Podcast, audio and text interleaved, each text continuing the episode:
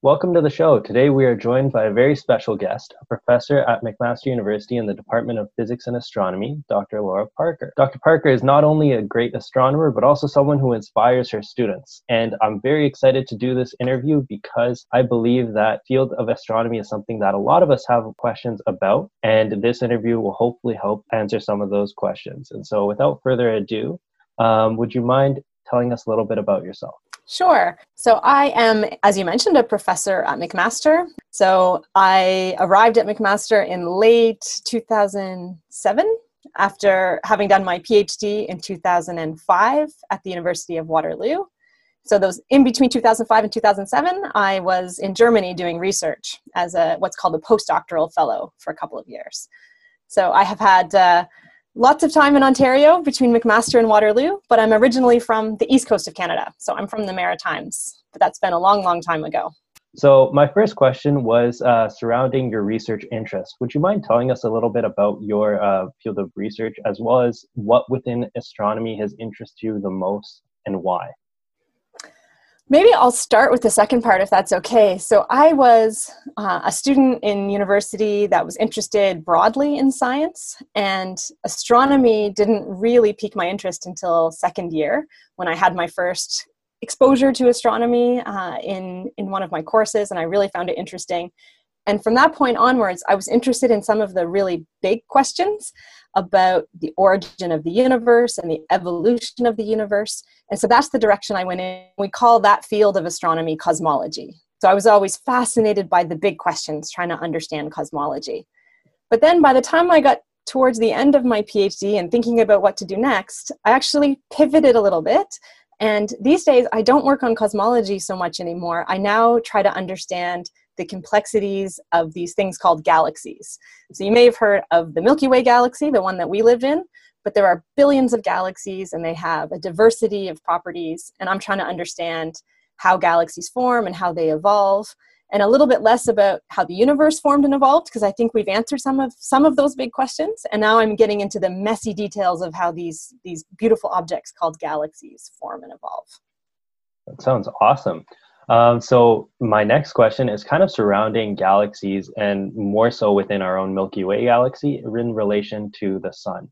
And so many people know that the sun is a star, but would you mind explaining to us how stars exist and maybe what determines their lifespan and why is this information useful for us when we're looking at galaxies? So our galaxy, the Milky Way, is made up of about 100 billion stars. So the sun is just one out of billions of stars in our galaxy, and our galaxy is one of billions of galaxies in the universe. So, in that sense, we're not all that special. So, there are lots and lots and lots of stars. So, clearly, whatever forms stars has to be a pretty common. So, within a galaxy, you've got gas and dust. And if you have enough that accumulates in one spot, gravity can make it collapse and form stars. And so when a cloud of gas collapses, it can form one star or it can form multiple stars at one time. And also, we think it forms planets at that same time. So a cloud of gas and dust goes into making stars and planets. And that happens at different spots in our galaxy over time. And our own sun, this happened four and a half billion years ago. But there are stars in our Milky Way that are much older, and there are stars that are still being born today. So at a rate, today the, the average star, form- star formation rate in the Milky Way galaxy is one star per year. So on average, across our entire galaxy, we make one new star each year. Wow, wow, that is definitely really cool to think about, uh, especially kind of focusing on how other stars in our galaxy work because we all see the sun on a daily basis. But definitely, I think that's that's a great point to mention how um, there's billions of stars in our galaxy. So using the information that we've gathered in relation to our star that's close to us, we can definitely begin to understand um, more of the things that we didn't know before about our galaxy. And so my next question is kind of uh, pertaining to media portrayal of science. And so the concept of dark matter and energy is often framed in a certain way in um, cartoons or comics or however. I was wondering, um, can you explain the concept of dark matter and energy to us? Because a lot of us see it when we're growing up. Um, I mean, Looney Tunes is a common show that tends to use um, dark matter and energy in space uh, to pique interest in children. But would you mind explaining this? Sure. So again, these are big, big concepts, and I teach whole courses on these on these topics. So it's not uh, not super easy to explain quickly, but the the overall picture is the universe is made up of regular stuff like you and me. We're made up of atoms and molecules, so I call that regular matter. And then there seems to be a whole lot of extra matter that is not made up of atoms and molecules, but still has gravity, so we can detect it. And so, one of the ways that we have discovered how much dark matter is in the universe so, regular matter, atoms and molecules, dark matter, something else, but we can detect its gravity. One way we found it is by measuring how fast galaxies rotate. So, galaxies rotate pretty quickly. And if there wasn't a lot of dark matter there, the galaxy would be rotating uh, too fast. So there has to be dark matter there, or else all that stuff would just spin off out into space. So something's holding it together. There's extra gravity, and that was uh, that was work that was pioneered by astrophysicist Vera Rubin and collaborators back in the 1970s, measuring how fast galaxies rotate, finding they rotate really fast, which is evidence for extra mass, and that extra mass we call dark matter. So that's one piece of evidence for dark matter. There are a whole bunch of others, and they all point to exactly the same story. Most of the mass, most of the gravity in the universe is due to stuff we cannot see that we call dark matter. Now, dark energy, on the other hand, that was discovered more recently. So the first evidence for dark energy came in 1998. And actually, the Nobel Prize for the work that led to that discovery was uh, awarded in 2011. So, a pretty recent Nobel Prize in physics. Dark energy is a little different. It's not matter with gravity. The evidence for dark energy comes from seeing that the expansion of the universe is actually speeding up. So, if you've heard the words the Big Bang before, you might picture a universe that started sometime in the past and it's getting bigger, it's expanding. But you would kind of expect a universe filled with gravity that the expansion should slow down over time. But for the last two decades, we've seen evidence that the expansion is speeding up. And we don't actually know precisely what's causing it, but we've given this, whatever it is that's causing the expansion, we've given it the name dark energy.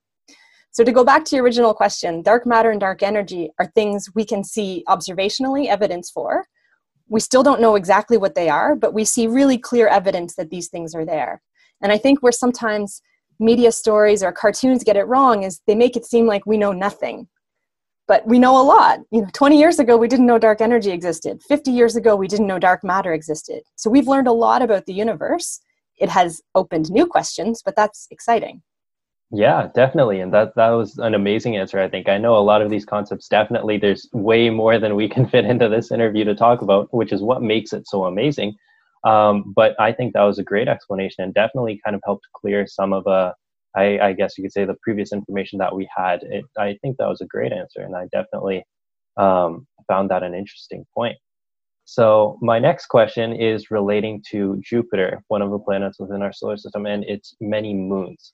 So the fourth largest, I believe, is the moon Europa, and it's often spoken about because of um, some evidence that scientists have discovered of liquid water existing beneath its icy surface.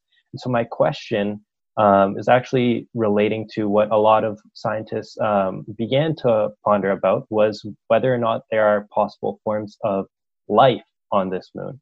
And my question to you um, would be Do you think that it's plausible that there could be life in certain cases where we do find something similar about a planet that's kind of like water being compared to Earth? Do you think it's possible that there's life beyond Earth?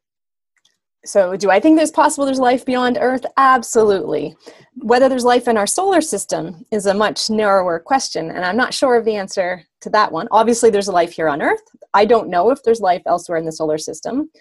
Statistically, given that there are billions of stars just in our own Milky Way and billions of galaxies, I think probability says it's likely there's life elsewhere. But for anyone who has ever taken a statistics course, it's very dangerous when you have a sample size of one, which is we know there's life in one place here on Earth.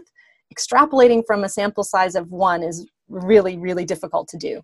So, although there's a huge sample of possible planets out there, so the probability of there being life seems high, we don't actually know probably enough about how life evolved on Earth to know how common that process is.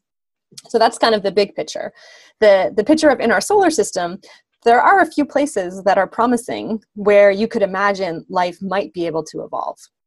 So, life here on Earth, DNA based life needs access to liquid water. And so, the natural place to look in our solar system is for places that have liquid water. And so, that includes uh, in the past, certainly Mars, and even today, there's evidence that there's occasionally liquid water on the surface. And that also includes some of the moons of the outer planets. Uh, and in particular, Europa is one that's very exciting. It has a thick layer of ice around it, and beneath the ice, we think there's a slushy ocean. And so there's a proposal to send a mission to Europa to drill down through the ice, kind of like researchers do on Earth, drilling down in Antarctica to take ice cores. So deliver to drill down into the ice on Europa and to take a sample of that water. Now we're not going to find humanoid life forms there, but maybe there's simple microbial life that exists somewhere else in the solar system. So this is an exciting prospect and something that I think there's a, a lot of excitement about future missions to look for simple forms of life in the outer solar system. Awesome. Um, I once again, that's really interesting. And so the next question that I have kind of ties in with um, the previous one. It's more so about characteristics of how uh, how we would define a planet or a moon or an area uh, outside of Earth as being heritable. Um, do you think that, or in your own opinion, would you think that instead of us looking for like the best exact copy of Earth that we could possibly find, that we should look for certain things and that along the way, humans now possess the ability to help make the planet heritable for themselves in the future as long as the core elements are there? So, kind of two separate things. So, one, what makes a place habitable, and then could we make it habitable for for humans? Mm-hmm. So, the second one is a little bit like uh, colonizing, yeah.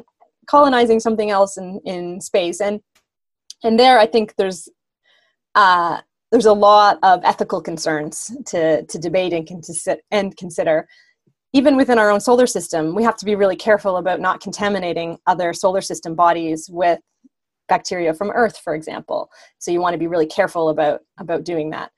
Uh, so I think that's sort of a messy um, a messy situation. Also, remember that the idea of ever traveling outside of our solar system to inhabit somewhere else that is beyond our current capability. So, the very, very, very, very closest star to us outside the solar system would still probably take thousands of years to reach by the fastest rocket ship we have.